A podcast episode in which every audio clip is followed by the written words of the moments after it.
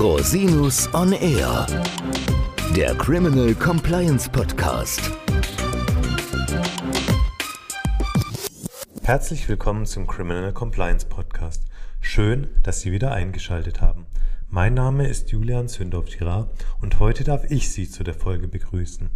Nachdem meine Kolleginnen Theresa Großmann und Janina Brandau bereits über die Themen Durchsuchung und Beschlagnahme gesprochen habe, spreche ich über eine weitere Ermittlungsmaßnahme, und zwar über die Untersuchungshaft nach den Paragraphen 112 und folgende der Strafprozessordnung und insbesondere über deren Anordnungsvoraussetzungen. Zu diesem Thema gab es vor kurzem eine Entscheidung des Oberlandesgerichts Frankfurt am Main. In dem Beschluss vom 19. Juli ging es insbesondere um die Frage, ob die Untersuchungshaft trotz einer Verzögerung des Verfahrens aufrechterhalten werden kann. Gehen wir mal in medias res. Zunächst werde ich auf einige Grundlagen eingehen, danach werde ich die Voraussetzungen der Untersuchungshaft darlegen und zuletzt werde ich auf die mögliche Dauer der Untersuchungshaft eingehen. Hier werde ich dann eben auch auf die angesprochene Entscheidung des OLG Frankfurt eingehen und sie einordnen. Zunächst zur Frage, was ist Untersuchungshaft? Unter Untersuchungshaft verstehen wir, dass ein noch nicht verurteilter Beschuldigter inhaftiert wird. Wegen der verfassungsrechtlich und menschenrechtlich verankerten Unschuldsvermutung aus den Artikeln 20 Absatz 3 des Grundgesetzes und 6 der Europäischen Menschenrechtskonvention ist dies nur unter engen Voraussetzungen möglich.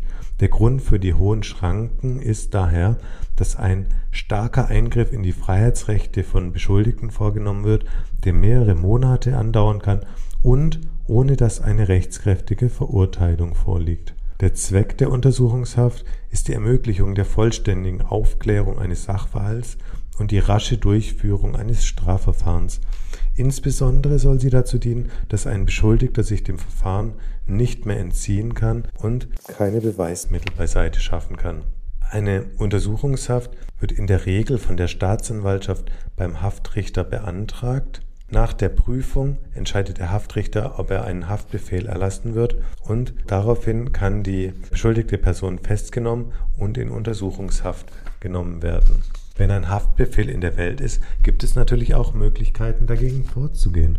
Es besteht zunächst die Möglichkeit, die Außervollzugsetzung zu beantragen. Das ist zum Beispiel verbunden mit einer Meldeauflage oder gegen Kaution möglich. Daneben besteht die Möglichkeit einer Haftprüfung oder der Haftbeschwerde. In beiden Fällen wird jeweils gerichtlich geprüft, ob die Voraussetzungen der Anordnung der Untersuchungshaft noch vorliegen. Das bringt mich zur Frage, unter welchen Voraussetzungen kann eine Untersuchungshaft denn angeordnet werden? Der Erlass eines Haftbefehls hat grundsätzlich drei Voraussetzungen. Erstens muss ein dringender Tatverdacht vorliegen. Zweitens muss mindestens ein Haftgrund einschlägig sein und drittens muss die Anordnung verhältnismäßig sein. Ein dringender Tatverdacht liegt vor, wenn eine hohe Wahrscheinlichkeit besteht, dass der oder die Beschuldigte wegen der Täterschaft oder Teilnahme an einer Straftat verurteilt werden kann. Die Beurteilung, ob eine solche hohe Wahrscheinlichkeit besteht, erfolgt nach dem bisherigen Ermittlungsstand anhand einer Prognose. Diese Prognose muss auf Tatsachen beruhen und darf nicht auf bloße Vermutungen gestützt werden. Diese Tatsachen, die die Grundlage der Wahrscheinlichkeitsprognose bilden, müssen dann auch im Haftbefehl angegeben werden. Ein dringender Tatverdacht ist insbesondere dann abzulehnen, wenn Verfahrenshindernisse einschlägig sind. Das kann zum Beispiel ein Verstoß gegen das Doppelbestrafungsverbot oder der Eintritt der Verjährung sein. Neben dem Vorliegen eines dringenden Tatverdachts muss ein Haftgrund einschlägig sein. Als mögliche Haftgründe kommen insbesondere die Flucht oder Fluchtgefahr und die Verdunkelungsgefahr in Betracht. Ferner kann in bestimmten Einzelfällen die Wiederholungsgefahr nach 112a der Strafprozessordnung einen Haftgrund darstellen. Ich werde hier nur auf einige praxisrelevante Besonderheiten der Haftgründe eingehen. Auch die Haftgründe müssen anhand konkreter Tatsachen begründet werden. Wie beim dringenden Tatverdacht genügen auch hier keine Mutmaßungen oder Befürchtungen.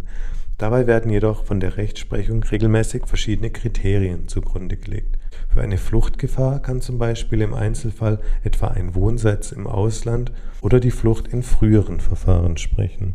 Dies sind unter Umständen Hinweise darauf, dass sich eine Person einem Strafverfahren entziehen möchte. Auf der anderen Seite können beispielsweise ein festes Arbeitsverhältnis oder eine enge familiäre Bindung gegen eine Fluchtgefahr sprechen. Dies ist dann im Einzelfall abzuwägen. Der Haftgrund der Verdunkelungsgefahr liegt grundsätzlich dann vor, wenn das Verhalten des Beschuldigten den Verdacht begründet, dass dieser auf Beweismittel einwirken könnte und dadurch die Wahrheitsfindung erschweren könnte. Die dritte Voraussetzung ist die Verhältnismäßigkeit der Anordnung. Im Rahmen der Verhältnismäßigkeitsprüfung wird die Schwere des Eingriffs in die Lebenssphäre des Beschuldigten gegen die Bedeutung der Strafsache und die Rechtsfolgenerwartung abgewogen.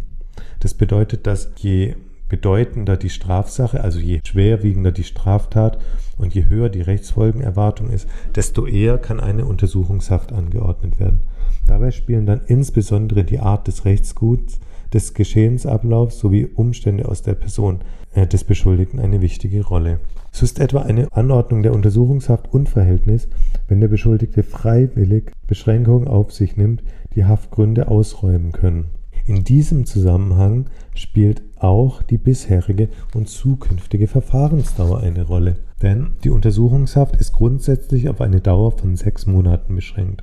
Nach Ablauf dieser Frist kann die Untersuchungshaft nur aufrechterhalten werden, wenn die Anordnungsvoraussetzungen weiterhin vorliegen und eine gerichtliche Entscheidung aufgrund besonderer Umstände noch nicht möglich ist. In diesem Zusammenhang gilt eben auch das Beschleunigungsgebot, Danach muss das Gericht alle zumutbaren Maßnahmen ergreifen, um Ermittlungen schnellstmöglich abzuschließen und eine gerichtliche Entscheidung herbeizuführen. Genau zu diesem Punkt hat das Oberlandesgericht Frankfurt die vorhin erwähnte Entscheidung getroffen. Mit dem Beschluss hob das OLG die Haftbefehle zweier Angeschuldigter auf. Der Hintergrund des Verfahrens ist folgender. Die Beschuldigten in dem Ausgangsverfahren saßen bereits mehrere Monate in Untersuchungshaft.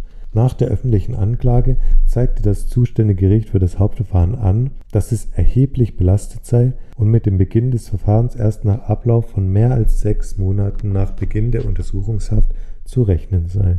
Und selbst dann werde die Fortsetzung nur punktuell möglich sein. Daraufhin setzte es die Haftbefehle außer Vollzug. Gegen diese Außervollzugsetzung ging die Staatsanwaltschaft mit einer Beschwerde vor. Die Beschwerde blieb jedoch erfolglos. Vielmehr hob das Oberlandesgericht die Haftbefehle sogar auf. Es erkannte, dass die Aufrechterhaltung der Haftbefehle im hiesigen Fall gegen das Beschleunigungsverbot verstießen.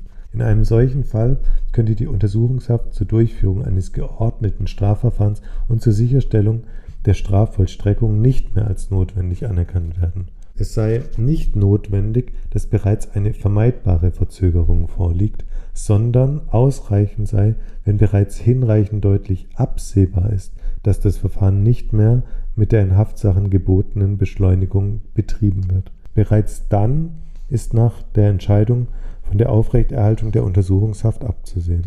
Eine erst bevorstehende, aber zum Entscheidungszeitpunkt doch schon deutlich absehbare Verfahrensverzögerung steht demnach einer bereits eingetretenen Verfahrensverzögerung gleich. Das Verfahren hätte sich absehbar um mindestens drei Monate verzögert, weshalb nicht von einer nur vorübergehenden Überlastung auszugehen sei, sondern von einer dauerhaften. Diese Verzögerung sei schließlich auch der Justiz anzulasten was die Aufhebung und nicht bloß die Außervollzugssetzung der Haftbefehle gebiete.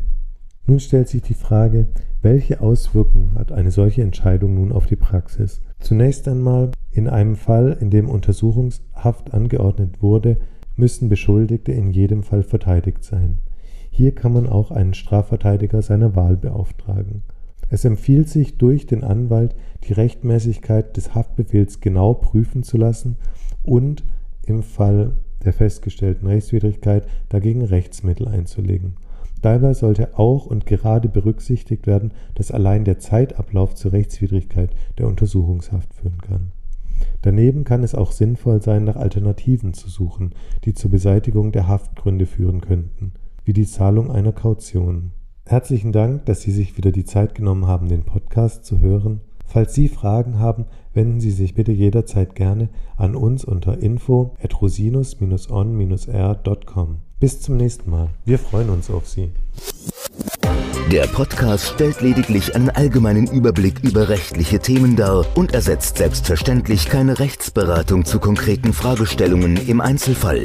Bei Fragen wenden Sie sich an Rechtsanwältinnen und Rechtsanwälte Ihres Vertrauens, natürlich auch gerne an uns. www.rosinus-on-r.com oder unter www.rosinus-partner.com.